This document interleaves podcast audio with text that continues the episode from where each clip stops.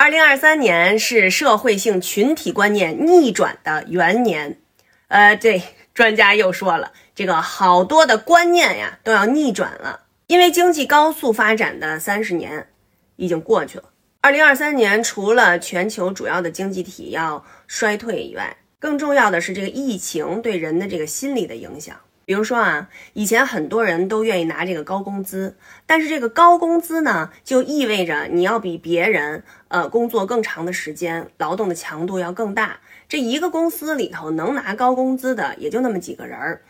他们其实一个人恨不能的干了三四个人的活儿。所以以后呢，就是争先恐后的拿这个高工资的人呢，可能就会慢慢的减少。我们呢，就宁愿去拿这个基本的工资，然后有更多的时间去休息，甚至于，嗯，可能有的人呢，会有很长一段时间离职，专门用来休息啊，调养身体，然后再去找工作。对于这个夫妻呢，之前嗯，很多人是这个找一个愿意和自己同甘共苦的，一起创业，然后两个人一起挣钱买车买房，对吧？但是现在呢，要让您拿这个钱和命来比较的话，肯定更多的人愿意选择生命更重要，对吧？再加上说这个房子啊，以后会慢慢的贬值，本来是共同财产。就可能有可能会变成共同的负债。这个疫情会让大家体会非常明显，就是你可能更愿意去找一个，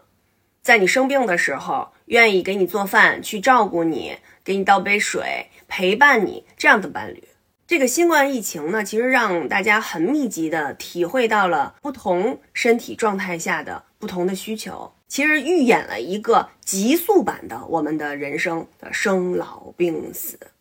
今年这个兔年呢，有两个立春，这个据说是千载难逢，